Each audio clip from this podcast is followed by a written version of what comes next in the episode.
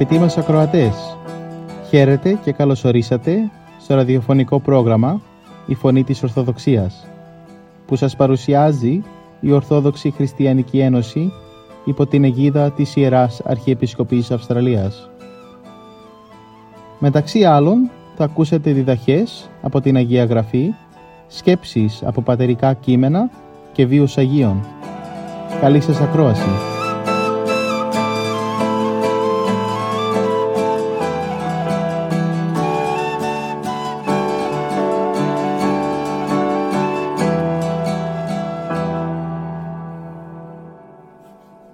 Σήμερα θα μας μιλήσει ο καθηγητής Μιχαήλ Αντωνιάδης για την Ευαγγελική Περικοπή της εορτής των Αγίων Πάντων από το Καταμανθέο Ευαγγελίου, κεφάλαιο 10, στίχη 32 έως 33 και 37 έως 38 και κεφάλαιο 19, στίχη 27 έως 30.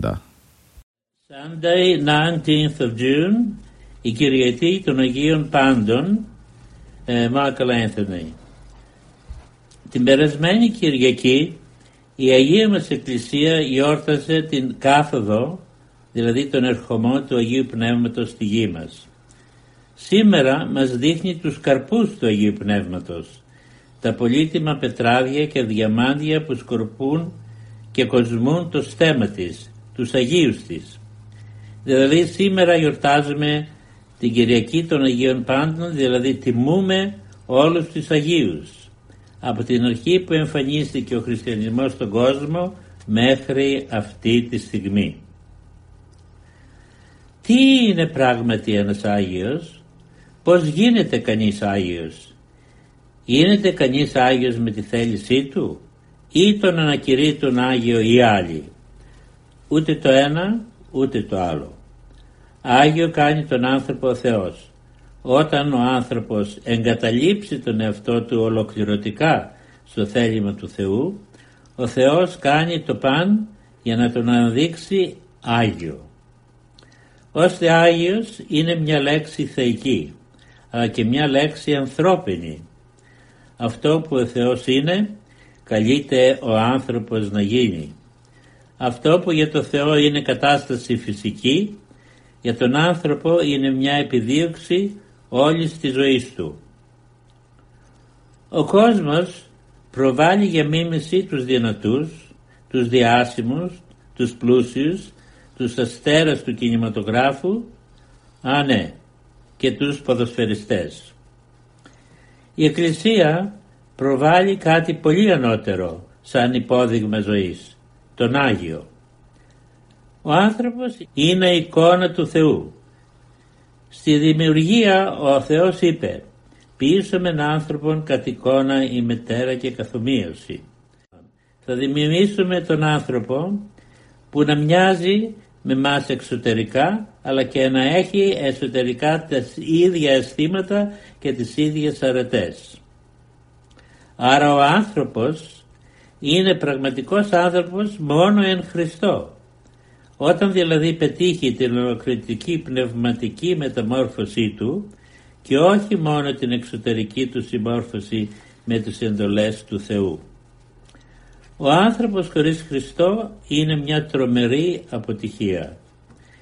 Τη ζημιά που προκαλεί ο χωρίς Χριστό άνθρωπος στον εαυτό του είναι φοβερή. Χάνει τη Θεία Χάρη, χάνει το Θεό, την ανθρωπιά του την απόλαυση της ζωής. Γίνεται ένα θηρίο, χωρίς συνείδηση και χωρίς ανθρωπιά. Αναλογιστείτε παρακαλώ την κατάσταση της κοινωνίας μας σήμερα και θα πιστείτε. Αναλογιστείτε επίσης τον τρομερό πόλεμο στην Ουκρανία και βγάλτε μόνοι σας το συμπέρασμα. Αντίθετα, όσο ζει ο άνθρωπος πιο στενά συνδεδεμένος με το Θεό, γίνεται θεοειδής, άνθρωπος με βαθύ περιεχόμενο, αγάπη, αγνότητα, ηρωισμό, γίνεται Άγιος. Οι Άγιοι είναι οι εικόνες του Θεού και χάρη σε αυτούς γνωρίζουμε τι είναι ο γνήσιος άνθρωπος και τι περίπου είναι ο Θεός. Άγιος είναι εκείνος που εγκατέλειψε τον εαυτό του στα χέρια του Θεού και ζει σύμφωνα με το θέλημά του. Άγιος είναι εκείνος που όταν μιλά εκφράζει το θέλημα του Θεού. Άγιος είναι ο άνθρωπος που αναπαύεται ο Θεός και δεν έχει ο Θεός κανένα παράπονο μαζί του. Οι Άγιοι είναι εικόνες του Θεού στον κόσμο μας και χάρη σε αυτούς γνωρίζουμε τον Θεό εν μέρη βέβαια αλλά γνωρίζουμε και τους άλλους ανθρώπους δηλαδή των πλησίων μας. Τα χαρακτηριστικά των Αγίων είναι πολλά και μεγάλα. Τα πιο σπουδαία είναι όμως δύο. Η ταπείνωση ενώ είναι άνθρωποι μεγάλης θεολογίας εντούτοις δεν λέγουν τίποτα δικό τους ενώ είναι πνευματικές αυθεντίες δεν διεκδικούν καμιά αυθεντία. Η άλλη μεγάλη αρετή τους είναι η πίστη. Μας διδάσκουν επίσης ότι με το νου δεν μπορούμε να γνωρίσουμε τίποτα θεϊκό αλλά χρειαζόμαστε ειδικό αισθητήριο για να συλλαμβάνουμε τα μυστήρια της Βασιλείας του Θεού και αυτή είναι η πίστη. Η πιο θαυμαστή και ζηλευτή απόδειξη πίστεως είναι οι μάρτυρες. Είναι το κορύφωμα συνέπειας θεωρίας και εφαρμογής, λόγου και ζωής, πίστεως και πράξεως. Με το παράδειγμά τους οι μάρτυρες δείχνουν στον κόσμο ότι δεν υπάρχει τίποτα στην Αγία Γραφή το οποίο δεν μπορεί να βιωθεί, να το ζήσει κανείς και να ακτιλοβολήσει σε αυτή τη ζωή σε οποιαδήποτε εποχή και αν ζούμε. Δυστυχώς τους Αγίους δεν τους θυμούμε όπως πρέπει. Τους μεταθέτουμε χρονικά. Λένε πολλοί Άγιοι το καιρό εκείνο, όχι δα και σήμερα. Το πολύ πολύ στον καιρό των παππούδων μας. Και αν συναντήσουν κανένα και μάλιστα νέο ή νέα να μιμείτε μερικά ζηλευτά χαρακτηριστικά των Αγίων, τον θεωρούν καθυστερημένο ή και τρελό. Και αν οι Άγιοι ζούσαν στην εποχή μας και συναναστρέφονταν τους ανθρώπους, θα τους θεωρούσαν οπωσδήποτε υποψηφίους για κανένα φρενοκομείο. Επίσης τους Αγίους τους περιορίζουμε τοπικά. Βάζουμε τις ιερές τους εικόνες μέσα σε κορνίζες χρυσές και τους κρεμάζουμε στους τοίχους της εκκλησίας. Πάμε στη μνήμη τους, ανάβουμε μεγάλες λαμπάδες, τους προσκυνούμε και φεύγουμε σαν να τους λέμε εσείς στη ζωή σας και εμείς στη ζωή μας.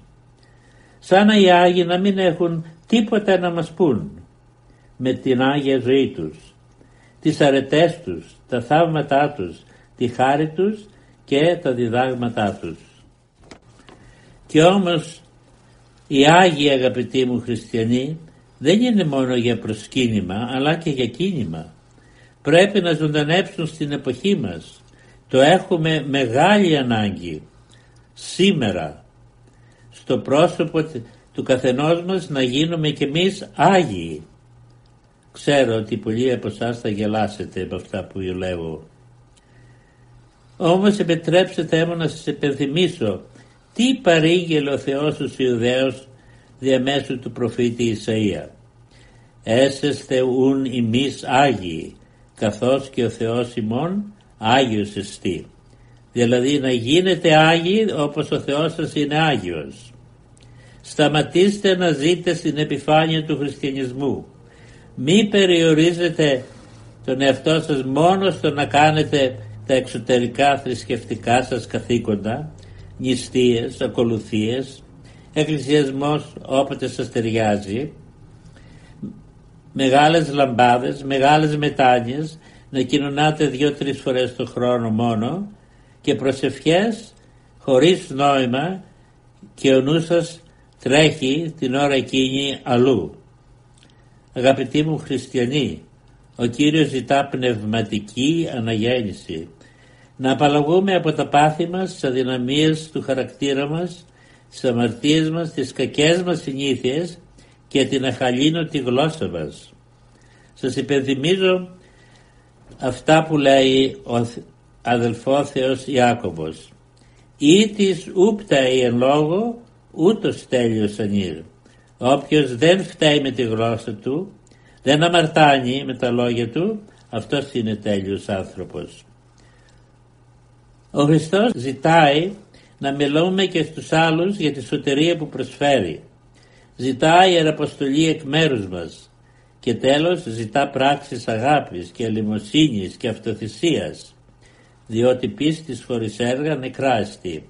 Όποιος λέει ότι πιστεύει και δεν κάνει τίποτα για χάρη των άλλων και για χάρη του Θεού η πίστη του αυτή δεν αξίζει καθόλου. Με λίγα λόγια Ούτε λίγο ούτε πολύ καλούμαστε σήμερα από τους Αγίους μας που έζησαν τη ζωή του Θεού να αλλάξουμε ριζικά τη ζωή μας και να γίνουμε φίλοι των Αγίων και οικοί του Θεού όπως λέει ο Απόστολος Παύλος στην προς Εφεσίους επιστολή του. Δηλαδή να γίνουμε φίλοι των Αγίων γνωρίζοντας τη ζωή τους και τις δασκαλίες τους και να θα γίνουμε με αυτόν τον τρόπο συγγενείς του Θεού. Μπορεί παρά τους αγώνες που θα καταβάλουμε να μην φτάσουμε την αρετή των Αγίων. Πάντως θα αποκτήσουμε τόσο βαθιά ευσέβεια και ευλάβεια με την οποία θα κατορθώσουμε να πετύχουμε την κάθαρση της ψυχής και το φωτισμό του νου μας από το Άγιο Πνεύμα. Τα δυο απαραίτητα στοιχεία που μας αξιώνουν της αιώνιας ζωής. Αμήν.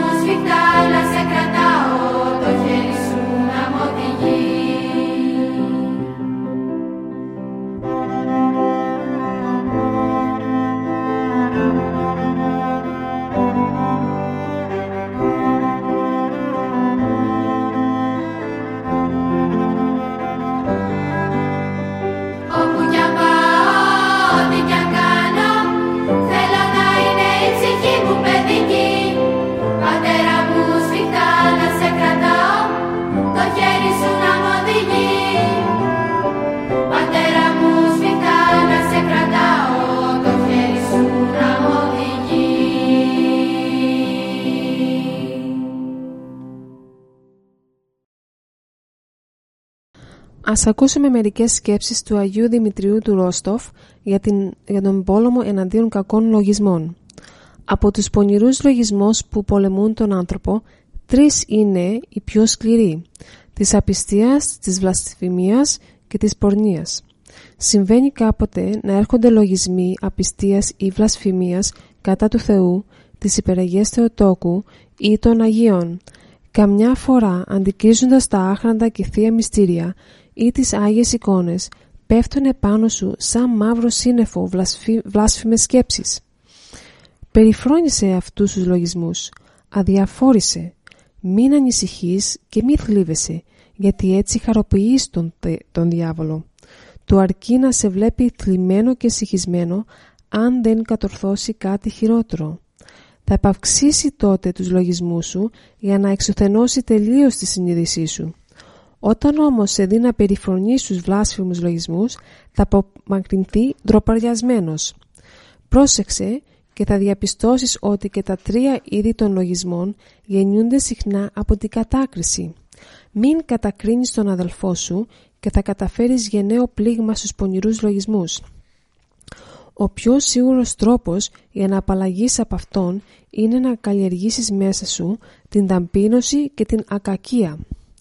Οι Άγιοι Πατέρες διδάσκουν να υποδεικνύουν τα μέσα και τους τρόπους που θα χρησιμοποιήσεις για να νικήσεις τους λογισμούς και να κατασχύνεις τους δαίμονες που, ε, που τους παίρνεις μέσα σου. Να τους φανερώνεις στον πνευματικό σου με την εξεμολόγηση. Να προσεύχεσαι στον Κύριο με θέρμη αναθέτοντας εκείνον την ασθένειά σου και ομολογώντας την αδυναμία σου.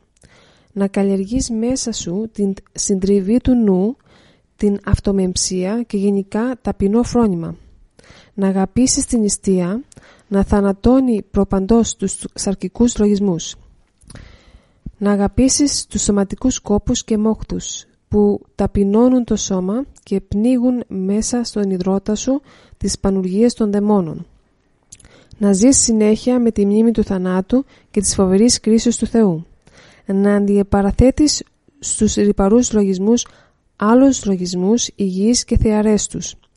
Τέλος, αν είσαι δυνατός, περιφρόνησε και περιγέλασε τους λογισμούς και ύστερα προσπέρασε τους αδιάφορο.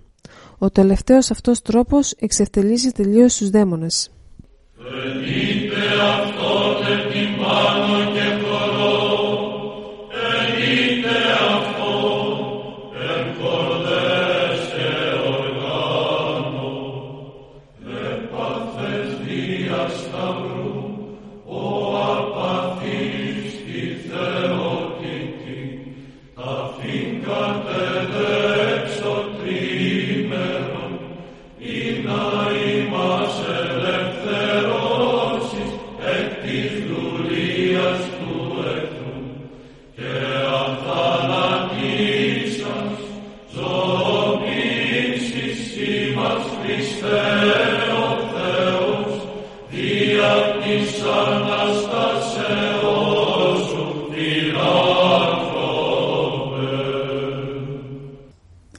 Συνεχίζουμε το πρόγραμμά μας με μερικές σκέψεις για τη σπουδαιότητα της Αγίας Γραφής. Η Αγία Γραφή είναι ένα βιβλίο που διαιρείται στην Παλαιά και την Καινή Διαθήκη. Βιβλίο που μπορεί κανείς να αγοράσει σε μια μικρή τιμή.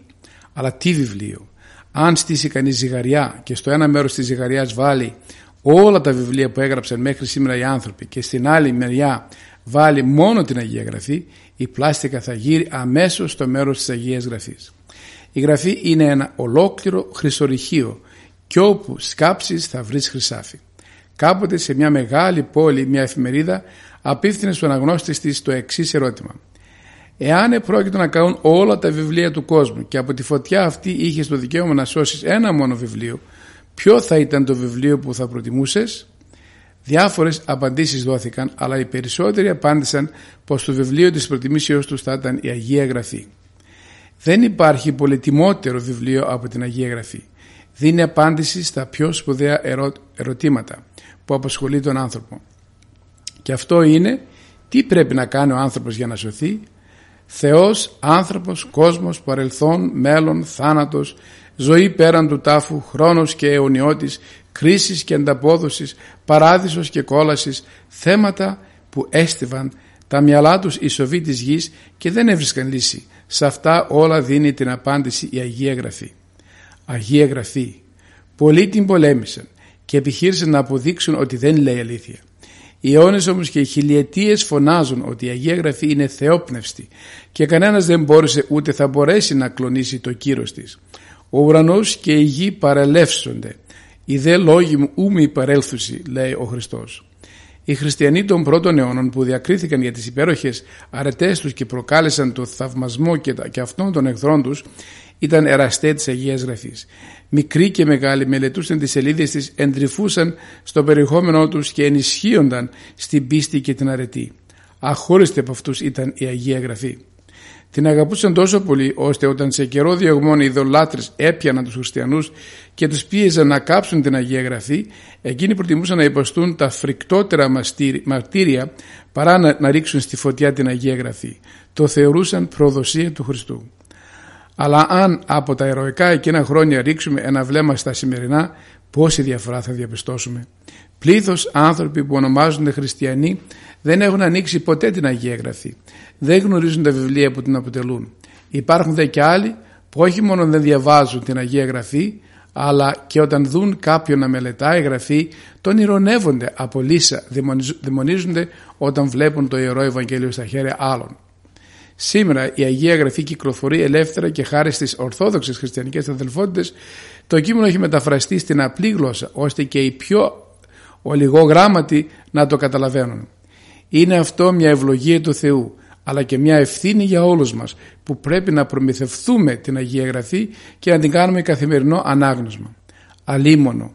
Οι άνθρωποι ανοίγουν τις τηλεοράσεις και ακούνε και βλέπουν ώρες πολλές μάτια και αμαρτωλά πράγματα. Δεν ανοίγουν όμως την Αγία Γραφή να θαυμάσουν τα μεγαλεία του Θεού. Κανένα σπίτι χωρίς Αγία Γραφή και καμιά μέρα χωρίς μελέτη της Αγίας Γραφής.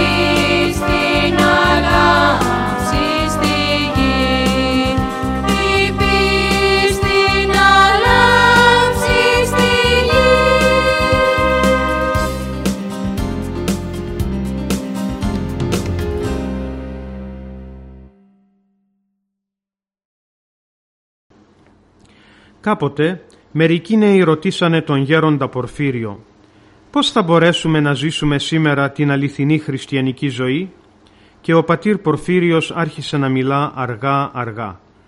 Πολλοί λένε ότι η χριστιανική ζωή είναι δυσάρεστη και δύσκολη. Εγώ λέω ότι είναι ευχάριστη και εύκολη, αλλά απαιτεί δύο προϋποθέσεις. Ταπείνωση και αγάπη. Τα παιδιά, που πολλά από αυτά κρατούσαν σημειώσεις, ρώτησαν «Πώς θα μπορέσουμε, γέροντα, να αποκτήσουμε ταπείνωση και αγάπη» Τότε ο γέροντας απάντησε εμπαραβολές με εκείνη την αμίμητη αφηγηματική του χάρη. Θα σας πω, παιδιά, μια ιστορία. Ήταν κάποτε μια βοσκοπούλα που ζούσε στο βουνό και έβοσκε πρόβατα. Όλη την ημέρα κοπίαζε να βοσκήσει καλά τα πρόβατα, να τα ποτίσει, να τα φυλάξει από τα γρήμια και το βράδυ να τα φέρει πίσω στο μαντρί, να τα αρμέξει και να τα τακτοποιήσει. Και όταν προχωρούσε η νύχτα και οι γονείς της κοιμόνταν, αυτή, αν και κατάκοπη, πηδούσε κρυφά το φράχτη του μαντριού και έτρεχε μέσα στο σκοτάδι, ανάμεσα από βράχια, από αγκάθια και έφτανε στην αντικρινή ράχη για να συναντήσει ένα βοσκόπουλο που αγαπούσε. Και όταν το συναντούσε ήταν πολύ χαρούμενη παρά τους κόπους και τις θυσίες της. Και μάλιστα επειδή η συνάντηση με τον αγαπητικό της της κόστιζε κόπους και θυσίες ήταν πιο χαρούμενη. Να με συμπαθάτε που καλόγερος εγώ σας μιλώ για αγαπητικούς, αλλά το κάνω για να με καταλάβετε καλύτερα τι θέλω να πω. Έτσι και η ψυχή πρέπει να έχει τον αγαπητικό της, το Χριστό, για να είναι ευχαριστημένη, όπως και η βοσκοπούλα που ερωτεύθηκε το βοσκόπουλο. Και τι είναι οι ανθρώπινοι έρωτες μπροστά στο θείο έρωτα, περαστική και απατηλή, ενώ ο θείος έρωτας είναι αιώνιος και αληθινός. Η ψυχή που είναι ερωτευμένη με τον Χριστό είναι πάντα χαρούμενη και ευτυχισμένη, οτιδήποτε κι αν της συμβεί, όσους σκόπους και θυσίες κι αν της κοστίσει ο θείος ερωτάς της. Και μάλιστα όσο πιο πολύ κοπιάζει και θυσιάζεται χάριν του αγαπημένου της Χριστού, τόσο πιο πολύ ευτυχισμένη αισθάνεται. Η ψυχή ερωτεύεται τον Χριστό όταν γνωρίζει και εφαρμόζει τις εντολές Του. Όταν η ψυχή ερωτευθεί τον Χριστό, αγαπά και τους ανθρώπους, δεν μπορεί να τους μισήσει. Στην ψυχή που είναι ερωτευμένη με τον Χριστό δεν μπορεί να μπει ο διάβολος. Όπως τώρα σε αυτή την αίθουσα που βρισκόμαστε. Ας πούμε ότι είμαστε όλοι καλοί. Αν κάποια στιγμή εμφανιστούν στην πόρτα μερικοί κακοί άνθρωποι και θελήσουν να μπουν μέσα, δεν θα μπορέσουν, γιατί η αίθουσα είναι γεμάτη από μας. Έτσι και στην ψυχή, που όλος ο χώρος της είναι κατηλημένος από το Χριστό, δεν μπορεί να μπει και να κατοικήσει ο διάβολος, όσο και αν προσπαθήσει, διότι δεν χωράει, δεν υπάρχει καινή θέση για αυτόν. Με αυτόν τον τρόπο θα μπορέσουμε να ζήσουμε την αληθινή χριστιανική ζωή.